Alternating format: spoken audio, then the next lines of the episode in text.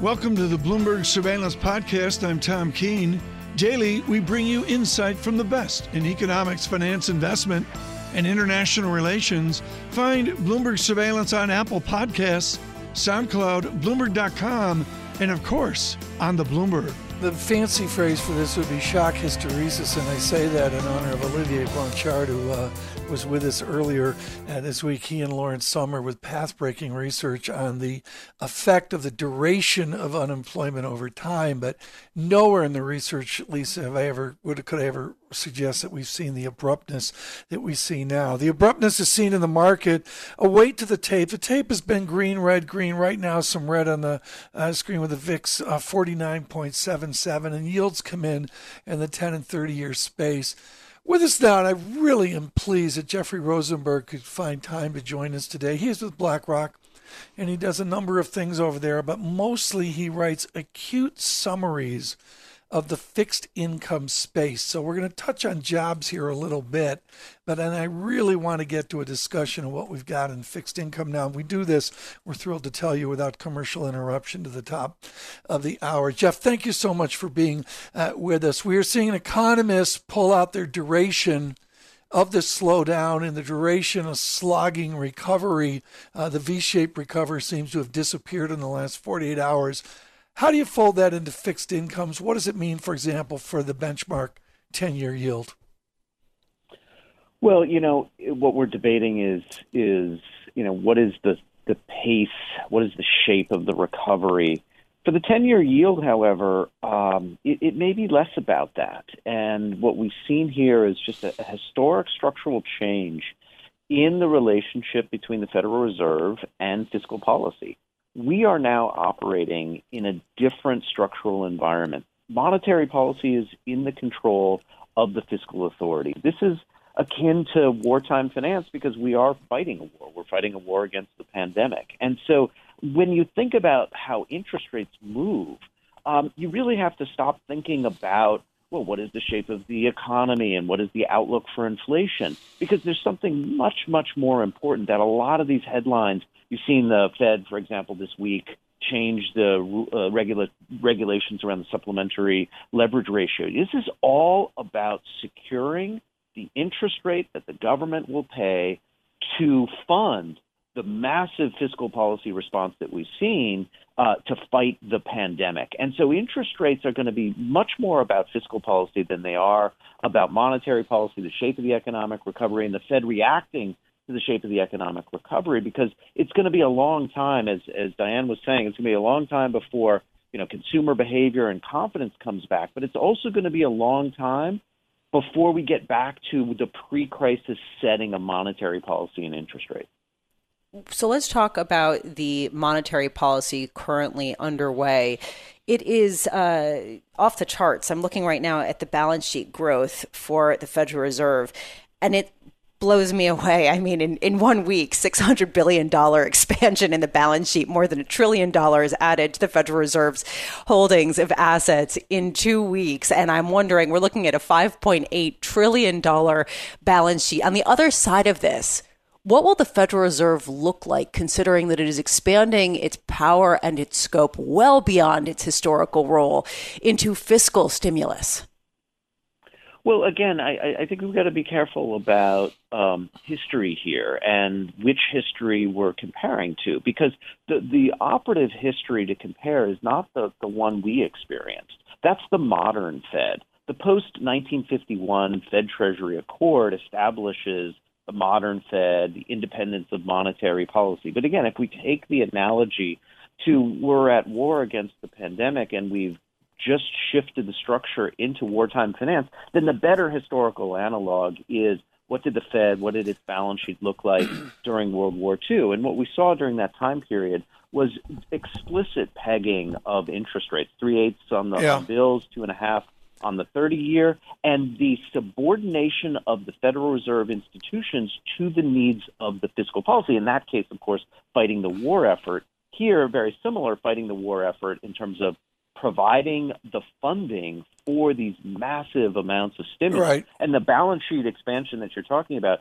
that that that barely scratches the surface yeah. because we have the Main Street business lending facility still to come the funding of it, the 454 billion, but you leverage that up up to 10 times, and you're talking about nearly an additional expansion of five right. trillion, and the Federal Reserve providing that funding into the real economy beautifully explained. Jeffrey Rosenberg with us with BlackRock folks, and at this time with the jobs report, we have to turn a little bit to a discussion for Global Wall Street. We'll try to keep it in English uh, for all of you out there not familiar with some of these arcane phrases. Jeff Rosenberg, I thought Ben Emons uh, was just brilliant yesterday, writing a note on CMBS. The idea that millions can't pay their rent, landlords are left hanging, and all of a sudden it redounds over into commercial real estate and mortgage securitized uh, ideas, CLOs, RMBS, and stuff like that. How emergent is this on a Friday morning across America? Is there really going to be a collapsing in securitized instruments like we saw in 2008 and 2009? So, so there's there are differences in kind, and and what we saw already, what, what we saw in the fixed income markets in March is kind of the first wave of the impact of the pandemic. That was a liquidity orientation. That was a liquidity source of market drops in prices. And very simply, quickly, what happened was you had this massive demand for liquidity from the real economy into the financial economy. As a result of the sudden stop in the economy, at a size that the financial economy was never equipped to ever uh, fulfill. The squeezing from the real economy of that liquidity out of the financial economy then pivoted back and squeezed financial market liquidity, and you saw some large drops. Okay, so now the Federal Reserve intervenes. It plugs the hole of that liquidity with its balance sheet. That's where we are today. Your question is now, well, where do we go from here when you look at the fundamentals of the daisy chain of the forbearances. Where mm-hmm. does it stop? Right? And where it stops is at the investor, at the holdings, at the bond level, at the securitizations. And so this is now what we're considering, but it's about a temporary halt to payments as a result of the sudden stop. And so the difference in kind relative to 2008 2009 is that 2008 2009 was about a fundamental collapse in the value of the underlying property. Right. Now, these properties might collapse fundamentally if there's a permanence to the halting of those payments. And certainly in some sectors of the economy, the structural changes that the pandemic brings, changes in how we behave, may render some of those securities valuations and cash flows permanently impaired. But the larger, broader issue here is this is a temporary stop, and what we're trying to finance, and, and that earlier program that I just highlighted, up to about four and a half, five trillion dollars of lending capacity from the Federal Reserve, may be needed to call to be called upon, or maybe even additional forms. There's legislation and discussion about how do you handle other areas of the securitization, the mortgage market. How do we fund the temporary stop of these forbearances yeah. all leads to back on the federal fisc to provide that bridge. Jeff, just by everything that I've read, the mortgage market is in much better shape heading into this and is not being fundamentally threatened, as you're saying, in the same kind of way as it was in 2007, 2008, and 2009. The corporate debt market, however, is. And I would argue that the leverage ratios in companies have reached levels that do exceed historical precedents. And we are currently seeing the fastest pace of downgrades by credit rating agencies agencies in records going back to 2002, and you're expecting default rates up to 9% and beyond, uh, with the rating agencies downgrading their expectations going forward on a daily basis. How big of a hit is that going to be to the corporate credit sector, regardless of any Fed backstop? Yeah, and and again, let uh, I want to I'll, I'll frame my answer in those two phases. The first phase of what we've seen has been primarily liquidity phase, and you've seen the the, the primary market credit facility, the secondary market credit facility help to stabilize the market. But then you move from liquidity to solvency, from liquidity concerns to fundamental credit concerns. And so as we roll through to the earlier questions to Diane, what does the recession look like? What is the depth and the duration? Is it V? Is it U? Is it flat bottom?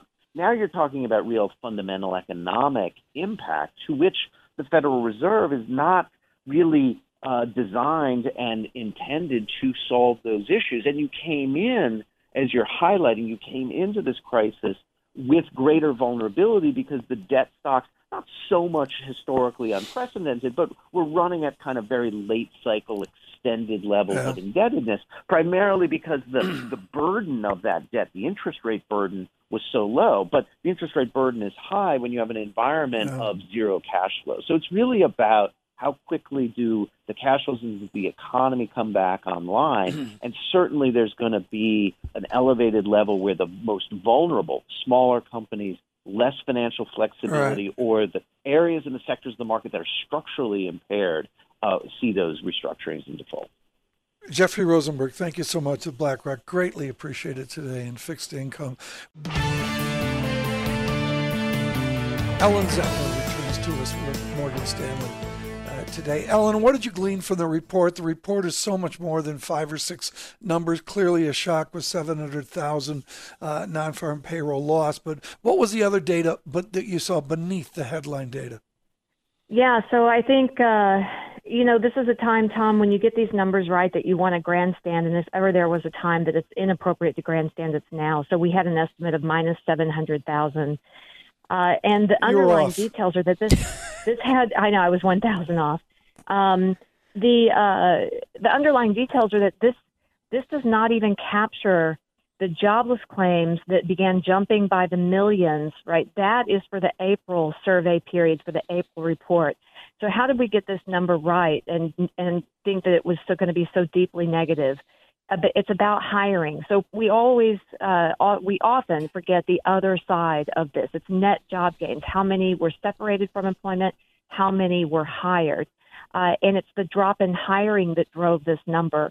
So think about it. March comes around, things are highly uncertain. You have 100 open positions at your company, and you say, let's hold off on filling those positions. That gets counted in these numbers. And you can imagine that, that no one would have been hiring uh, given the backdrop in March and how uncertain it was. So that's, I think, an important point because it means in April we'll start drawing in not just a drop in hiring, but the firings. And so that's how you're going to get expectations for uh, the job loss to be in the millions. It will make this minus 700,000 look like small potatoes. It's um, going to be on average out. Go ahead. Well, it's going to be it's going to be brutal going forward, and we know this by all by all accounts. And I just want to focus on the other side of this. And you were saying you do expect the recovery to take less time than back following the 2008 2009 crisis. How how realistic is that given the hit to this consumer psychology, to the idea of feeling like your reality has been ripped out from under you? I mean, could that prolong things to the same type of length that we saw heading out of the last crisis? Yeah, so it's an it's it's a, a really fair question, and uh, the answer is that we really don't know. And so from here, the modeling takes over um, and tells you that, that as the economy gets back on track, um, we're going to have millions in businesses that are just lost that go under. But to the extent that we do start to poke our heads outdoors and activity does very slowly begin to pick up, that we slowly start to bring that unemployment rate down. Uh, how slowly it comes down will be the question of how strong yeah. is demand. So, one question is maybe households are out there spending again, um, but the patterns have shifted, and that's where I think there will right. be a significant amount of behavioral economics that will that will go into the study of this. I, I, totally get it. And, you know, frankly, I'm optimistic, Ellen, that we could see a redounding rebound when we're done with this virus. And let's be sure, folks, in the tragedy that we see here in New York City, we're going to be done with this virus at some point. Ellen, you're completely wired in at Morgan Stanley, including with James Gorman, on the policy prescriptions right now you know, Jon Ferro's going to talk to Lawrence Kudlow here in 35, 40 minutes or whatever. And, you know, he's going to say the usual drill. How urgent is it for Washington to shift from the institutionalized response to the get the money in their hands now response, or even say there's a national rent forbearance, mortgage forbearance? Everybody's just going to wait for X number of weeks or months. So I think, Tom, I think that's where we're headed. I mean, I think those conversations are already being had. Uh, in terms of you know, monetary and fiscal policy acting in concert. We've never seen this before. So acting in tandem, supporting each other. You know, this Main Street lending program from the Fed that we're waiting for details on, that is meant to complement the Small Business Administration loan program. Uh, you know, don't be surprised if the Fed also goes for something like a loan holiday program. You know, these are things that can be broadly uh, uh, have broad buy-in from small businesses and from households in order to help be sure that when we come out of this, that those that went into this with good credit don't then have their credit ruined during this time, which would then lengthen the the recovery, and it would start to look like something of a deleveraging cycle. I do believe that in the future, that what we've learned from this is that in the future, monetary policy and fiscal policy acting in concert will now most likely be woven into the fabric of, of response, crisis response. And so I, I do think that this does set a precedent uh, for future downturns, and that's important.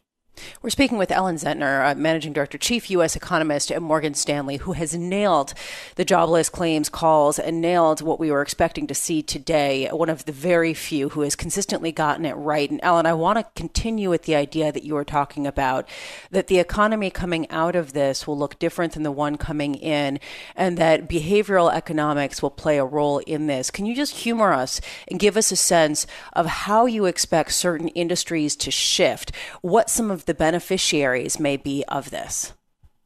Well, I think some of the things that we've been um, thinking about is, you know, work from home arrangements. So businesses are probably going to have to revisit their business continuity plans and have some sort of rolling work from home arrangements, or will be very slow to bring work uh, work from home back into the office and have a greater share of permanent work from home. Now, what does that mean for business centers? Uh, do we get, uh, you know, a, a, glut of office space uh, in, say, a, a midtown Manhattan uh, and other business concentration centers? Will we have enough services uh, in more residential areas if more people are working from home going forward? So I think those are just some of the, just a few of the shifts that we're thinking about. What happens when people that never ordered delivery services, uh, and particularly for food from full service restaurants before until now, uh, and now that they've tried it, they want to keep doing that. Or they mm-hmm. used to go into the the grocery store, now they're having their groceries delivered, and decide that they actually really like that. Yeah. So, in some ways, it would el- accelerate some of those trends that have already been in place. Ellen, we look forward to your weekend report. Ellen Zentner with Morgan Stanley, just extraordinary work. I can't convey, folks, how difficult it is to game any non farm payroll uh, statistic. For the White House's view on the jobs report, we're joined live on Bloomberg TV and on Bloomberg Radio from the White House National Economic Council Director, Larry Kudlow. Larry, fantastic to have you with us. I just want to set the stage for our audience so they understand where you and I are going in the next couple of minutes. We do have some technical difficulties, which means there will be a little bit of a delay so that you and I need to be a little bit careful about treading on each other. Let's start with the payrolls report and reflect on the huge plan that Washington pushed through last week. Larry, the numbers are dreadful, but this is a mandated stay at home government push, and we're trying to offset that with some big, big initiatives. And one of them is some help for small businesses with small business loans, and they're set to go forward, be activated today. For our audience, Larry, some much needed clarity is needed because it's unclear to us which banks are ready to deliver those loans today. Larry, do you have some clarity on that? Do you have a list of banks that are ready to do those loans as soon as today? Uh, well, I do my best, Jonathan. Thank you, by the way. Um, in terms of the banks, I want to get to the broader subject also, but on the bank point, uh, today is the first day for applications, and any federally deposit, any federally insured depository institution is eligible. Now, there's also a whole group, a very significant group of SBA certified lenders, but any FDIC uh, bank, any federally insured credit union, uh, farm credit institution, all of those are participating in this program, which, as you know, uh, are loans to keep payrolls, all right, P- uh, payroll protection. I think this is one of the essential points of the economic assistance plan so we can get through this very difficult period uh, regarding the impact of the of the virus. So any bank, and it will be guaranteed, so the bank will have no problem. It's a one percent interest rate. Uh, it will be uh, payable um, in several months. Actually, you've got quite a while, at least six months. Um, yeah, six months. Loan payments will be deferred for six months. No collateral or personal guarantees are required. Um, it should be very effective, but the thrust of it, Jonathan, is to deal with the issue of unemployment, which of course has surfaced today, as we all expected. And payroll protection 75% of the loan has to go to maintaining payrolls and then the remainder of the loan will go to helping business meet their various expenses rents leases uh, mortgage yeah. payments and so forth and so on larry you're talking about eligibility i'm talking about whether these banks are actually ready to deploy the cash are they ready as soon as today? Because the reports that we're seeing is that many banks are not, and perhaps won't be for several weeks. Do you have a list of banks that are ready to lend out this money today? I know who's eligible to do the work, but who's actually doing it today? Well, look, uh, we I guess we have a different perspective. Uh, I'm not going to read you a list of banks. The list is gigantic, but they're ready to go. Uh, banks have been talking to the Treasury Department, uh, the SBA, and Congress as this program was rolled out. So I, I don't see any barriers and roadblocks. Jonathan, there may be some, you know, small glitches as this thing goes out, but but they are ready. Secretary Mnuchin, you know, had a big presser yesterday on this very point. So I, I don't think that's going to be a problem. I mean, what matters here is that we've set aside 350 billion dollars uh, for pay uh, paycheck protection. That's absolutely the key point, and the hope is that most folks, or at least many folks, will stay affiliated, stay linked to their businesses during this very, very difficult uh, business interruption and economic contraction period from the virus. You want people now, you can't have a good job without a good business. So we've also given a payroll tax holiday to the business side and a number of other assistance plans. But on this one in particular, uh, I think the key is trying to keep the work workforce connected to the small business to the extent we can. And, and I think it, it I think the bank is just look. Uh, leading bankers, I'm not going to name names, but leading bankers were talking to Secretary Mnuchin and others of us uh, right up to the deadline yesterday. So I think they are ready to go. Larry, let's talk about the pool of loans that's available $350 billion. I understand that it's first come, first served. How easy will it be to go ahead and top up that program if we drain the 350 billion really quite quickly. There's going to be massive demand for this. We know that people are going to be working really, really hard. We have to understand there's going to be some technical difficulties along the way to deploy that cash. But as it drops down, Larry, are you confident that we can top it up very quickly? You know, I would say so, Jonathan. I don't want to get ahead of the story. Uh, I think there will be a, very significant demand for it. I, I agree uh, with your point. Um, but right now, the trick, and this is true for all the assistance programs that we've run through, uh, 2.2 trillion worth, plus the Fed's lending programs, at least another 4 trillion. We're assisting roughly one third of the entire economy right now. But uh, I don't want to get ahead. My reckoning is uh, if this program is uh, filled quickly. Uh, we could probably get some kind of supplemental uh, assistance here through the Congress to uh, to expand it, or we might find other ways and means. Uh, but let's let's see how we do first. That's the important thing. And again, this is tied, as you well know, this is tied to the coronavirus story.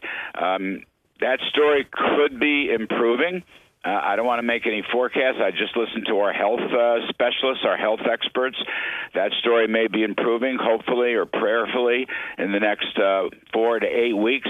Uh, that's a possibility. Yeah. And so perhaps we won't have to oversubscribe these programs. Let's let's see what happens. It, it, it's a day at a time, week at a time, Jonathan. Well, Larry, I want to keep this laser focused on economic policy. The likes of Tony Fauci doing a great job. Let's leave the health issues to them where it should be. For economic policy, you and I had an honest and open, frank conversation a month ago.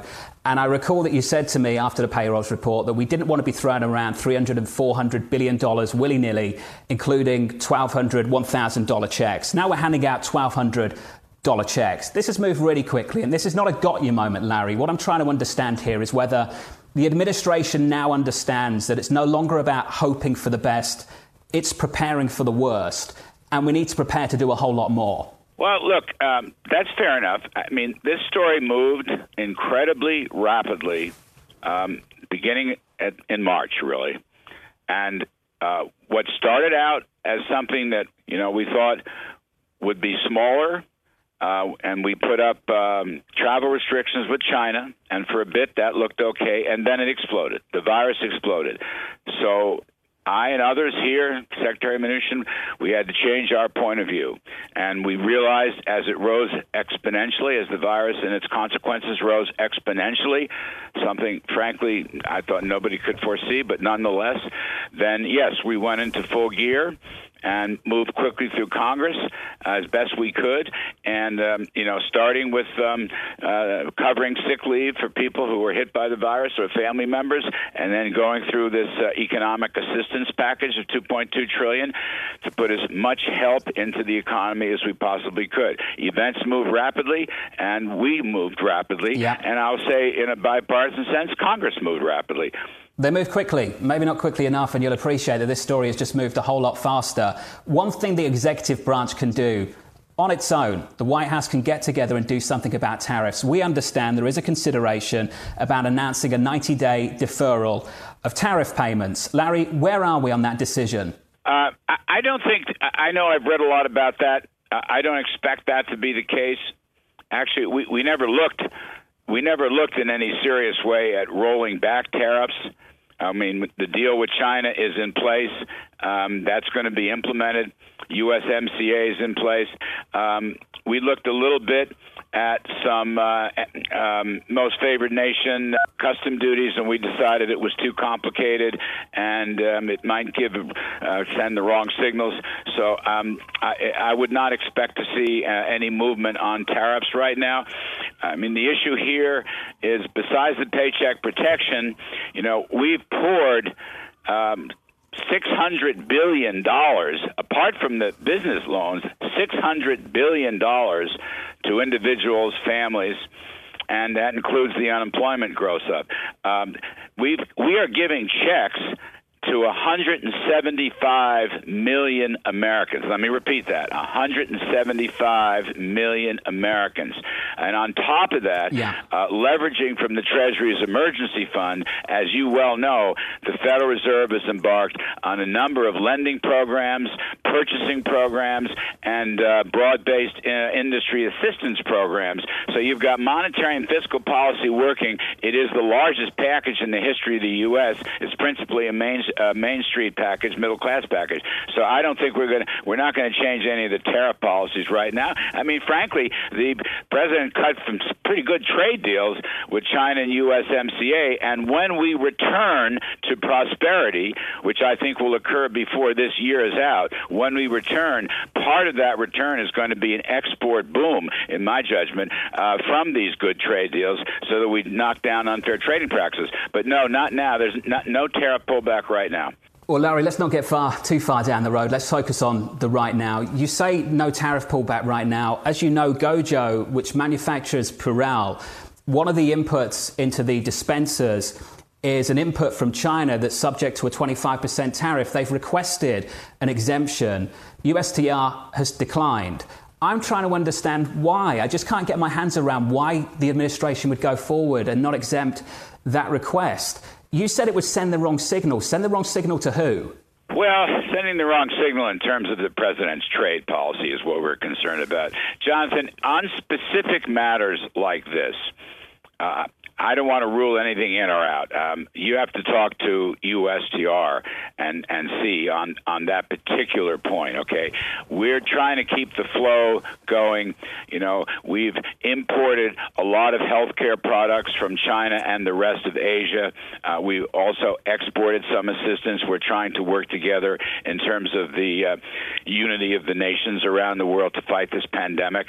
So I, I don't want to get into specifics. You know, your question was really a, broad-based question about tariff reduction, and what I'm saying is there's no change in those policies, whether it's 301s or the 232s on steel and so forth. Um, individual cases can be examined, and I, I have to find out more about the particular matter you just raised. I, am not up to speed on that. Well, I guess what I'm struggling with, Larry, is that you and I can identify areas where we can help American businesses with tariff exemptions. You're saying that you don't want to send the wrong signal on trade policy, but simultaneously saying that this health crisis is top of the priorities. Nothing tops it. But at the moment, aren't we putting bad signals, in your words, on trade ahead of alleviating some of the pain on American businesses? No, I don't think so. I mean, I'm not sure what you're thinking about here. We we have some very good trade deals that, that the president completed before this pandemic broke out. And we want to maintain those trade deals.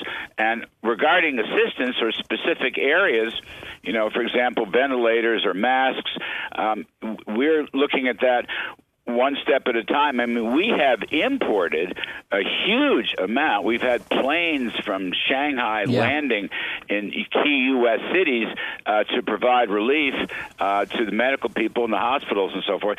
So that's wide open. Uh, but that's a different matter than generic trade policy. Well, Larry, hopefully we can get some more clarity on that in the next several weeks. Some clarity on Monday would be needed as well. OPEC Plus is holding a meeting. Is the US providing a representative to take place in that meeting? Will they be participating in that meeting on Monday, Larry? Uh, we are not members of OPEC. OPEC Plus is open and inviting people from outside of the organization of OPEC for others to join. I'm wondering if, whether America will send a representative to have a conversation with the Saudis, with the other members of OPEC.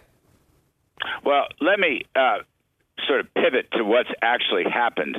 That is, first of all, the president uh, has been in touch on the phone uh, with uh, MBS in Saudi Arabia and uh, Putin in Russia. He's been on the phone several times. Um, other people in the administration have been talking to their counterparts in both of those countries. So we do that independently in America's interest. We don't have to go to the OPEC meeting. Um, the president told me yesterday and he did subsequently tweet this out that he believes that Russia uh, and Saudi Arabia will move away from their quibbling or argument and will allow market forces to dominate. And instead of loading up the markets that are already oversupplied uh, that they will pull back um, we will see how that turns out. Uh, President said that oil prices have gone up quite a bit, seven or eight dollars since that statement. I, I, I see no reason why these discussions with our, with President Trump uh, and Putin and MBS will not bear fruit. I think they will. Uh, I, I think flooding the market with oil on top of the pandemic, which has crushed aggregate demand, was a very, very poor decision by both of those countries. Uh, but I think the president's yeah. negotiations will bear fruit. Larry, will the United States be part of those production cuts? Well, look, our oil, we don't dictate uh, oil policies to our uh, oil and uh, gas sectors. Uh, they're smart businesses. Uh, the U.S. is still the number one uh, energy producer in the world, and we expect to remain so. Uh, we've taken a number of policies to to um, open the door and permit that to happen. Uh, we don't dictate. I, I think, as you would guess, uh, oil companies seeing a decline in price are going to pull back in production. I think that's just common business sense. But we we don't dictate those decisions. The government doesn't dictate those. Larry, decisions. just a just a final question for you, just to jump in. I know you've got to run, you've got a busy morning. I appreciate that. But as a final question, on a day when these small business loans are going out, on a day where Americans are struggling to pay the bills, can you communicate to a broader audience as to why there is such a big focus on the oil market and meeting with oil producers today? Well, look, first of all, we have. I'm looking forward to the meetings today with the oil producers. I myself have done a number of conference calls uh, with the oil and um, overall energy sectors. You know, we have, let me just put this, insert this. The, the degree of public and private, government and private partnership here is unparalleled. We have worked with every industry, every industry, and the president has, you know, seen them in person or done conference calls and so and the rest of us have done conference calls. So that's point number one. Point number two, uh, energy is obviously a key part of our economy. It was a key part of the um, tremendous economic growth we had uh, in recent years before it was interrupted by this pandemic. Uh, so it's important. Motorists, uh, people who get heating fuel, you know, gasoline prices, all that is very you know key parts of American life. So we always take an interest. But I will say this: regarding any collusion attempts uh, by other countries in and or out of OPEC that seem to be doing damage to American interests is something that uh, President Trump will get engaged with right away to protect the American economy. That's what we're doing here. This is, you know, we talk about paycheck protection for small businesses and um, to avoid layoffs. Yeah. Well, this is just general economic energy. I mean, we we have to stand up for American interests. That's what the president has done. Energy is a key part of the economy. So to me, it's um, you know an American operation. That's what we're concerned about. Larry, I hope you're safe and well. It's good to hear from you. Larry Kudlow there, National Economic Council Director. There we are on oil and gas, folks, and it's good, I think, to tear apart the microeconomics. Edward Morse at Citigroup wrote a scathing note this morning, devolving down to teens oil and even single digit oil. Joining us now is the acuity of Amrita Sen of Energy Aspects. Amrita, how do we get a demand destruction that gets us to teens Brent crude and even a wipeout that clears the market in the single digits? How do you even get there? Well, we are already there. Uh, we've got the bulk of uh, global crude prices in single digits, and you know we've been calling for ten dollar Brent for a while, and uh, the issue has been that futures prices have kind of held around twenty at the lows, but the differentials in the world, you know, there are crudes in the Permian that are trading at three dollars today.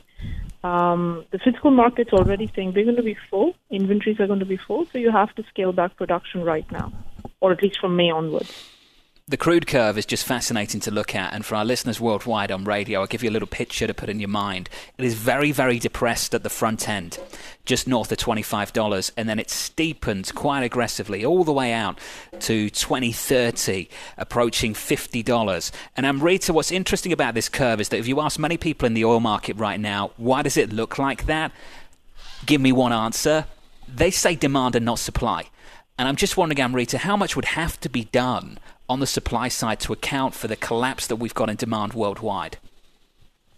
I think no amount of supply cuts, which are organized or orchestrated, can actually take care of the demand losses. This is why our view has been the market is going to force shut ins, which means demand collapses, say 25 million barrels per day in April. You run out of storage sometime in May. Prices have to collapse to the point where you are shutting in production of whatever that magnitude is, say 10 million barrels per day. Um, this has to be market driven. And I know OPEC and uh, OPEC Plus rather and US are talking about production curtailment. These curtailments would have happened regardless because the market simply cannot absorb all this crude. Well, and this goes to exactly the social media intervention that President Trump staged yesterday, which seemed to be somewhat effective in boosting oil prices, at least temporarily, when he tweeted out uh, that there were discussions between Saudi Arabia and Russia of cutting 10 million barrels. He didn't specify a time frame. People took it per day, which would agree, which would amount to about 10% of the world's oil production. We are hearing about a virtual meeting on Monday uh, with OPEC Plus and perhaps the United States. How likely is it, Amrita, that the United States is going to also agree to some production cuts, which I don't believe is precedented. Well, I don't think the U.S. can um, join what it calls a cartel. It it just goes against everything the U.S. has said and stands for for the past decades about oil markets. Uh, the reality is that, of course, there's a lot of focus on tax and jobs, and this is an election year, and I think uh, there is a realization that actually low oil prices does hurt the U.S. economy. Uh, but this is so messy. How can I mean? At best, you're going to get some kind of um, an agreement, um, a gentleman's agreement rather, where there'll be some form of okay, yes, Texas has said it's going to cut by X. But again, how do you devise that mechanism? If Texas cuts, what what about North Dakota? What about Oklahoma? And Russia and Saudi Arabia both, but particularly Russia, has said U.S. has to join the cuts. Yeah. we are to cut. Okay, well that makes sense, I guess. What's the likelihood of that? How, what what is the process for the United States to join them in production cuts? Look, I think what we're going to get lots of positive headlines because this is political now. Uh, it's a lot of window dressing. That's the word I'm going to use because U.S. production is falling anyways because of low oil prices, and they will just codify those losses somehow through capex cuts and whatever else, and say, oh look, you know, production is falling by X, and that's how they're going to massage these numbers to get to that 10 million barrels per day they're talking about. The reality is, this is exactly what the market is and was going to force them to do anyway. So these aren't real cuts to Yeah. balance the market. Amrita, just a quick final question for me, just to help us all navigate this situation. We keep hearing from the Texas Railroad Commissioner, and when people hear from him, they're wondering what this means and what kind of power the Texas Railroad Commissioner has on oil output in America. Can you give us some clarity there? Well, I know he is quite pro these cuts, but there are plenty who are against it. Uh, there were senior officials uh, from the Trump administration who came out yesterday. There was Exxon who came out yesterday and said, we don't want a government intervention. So by no means this is a done deal. Yes, there are some who are for rationing production, and it's been done once in Texas in 1970. Uh, but this isn't a coherent, thought-through process at all at this stage. Amrita Rita Sen of Energy Aspects, the chief oil analyst, weighing in on this peculiar situation. Thanks for listening to the Bloomberg Surveillance Podcast. Subscribe and listen to interviews on Apple Podcasts, SoundCloud, or whichever podcast platform you prefer. I'm on Twitter at Tom Keene. Before the podcast, you can always catch us worldwide on Bloomberg Radio.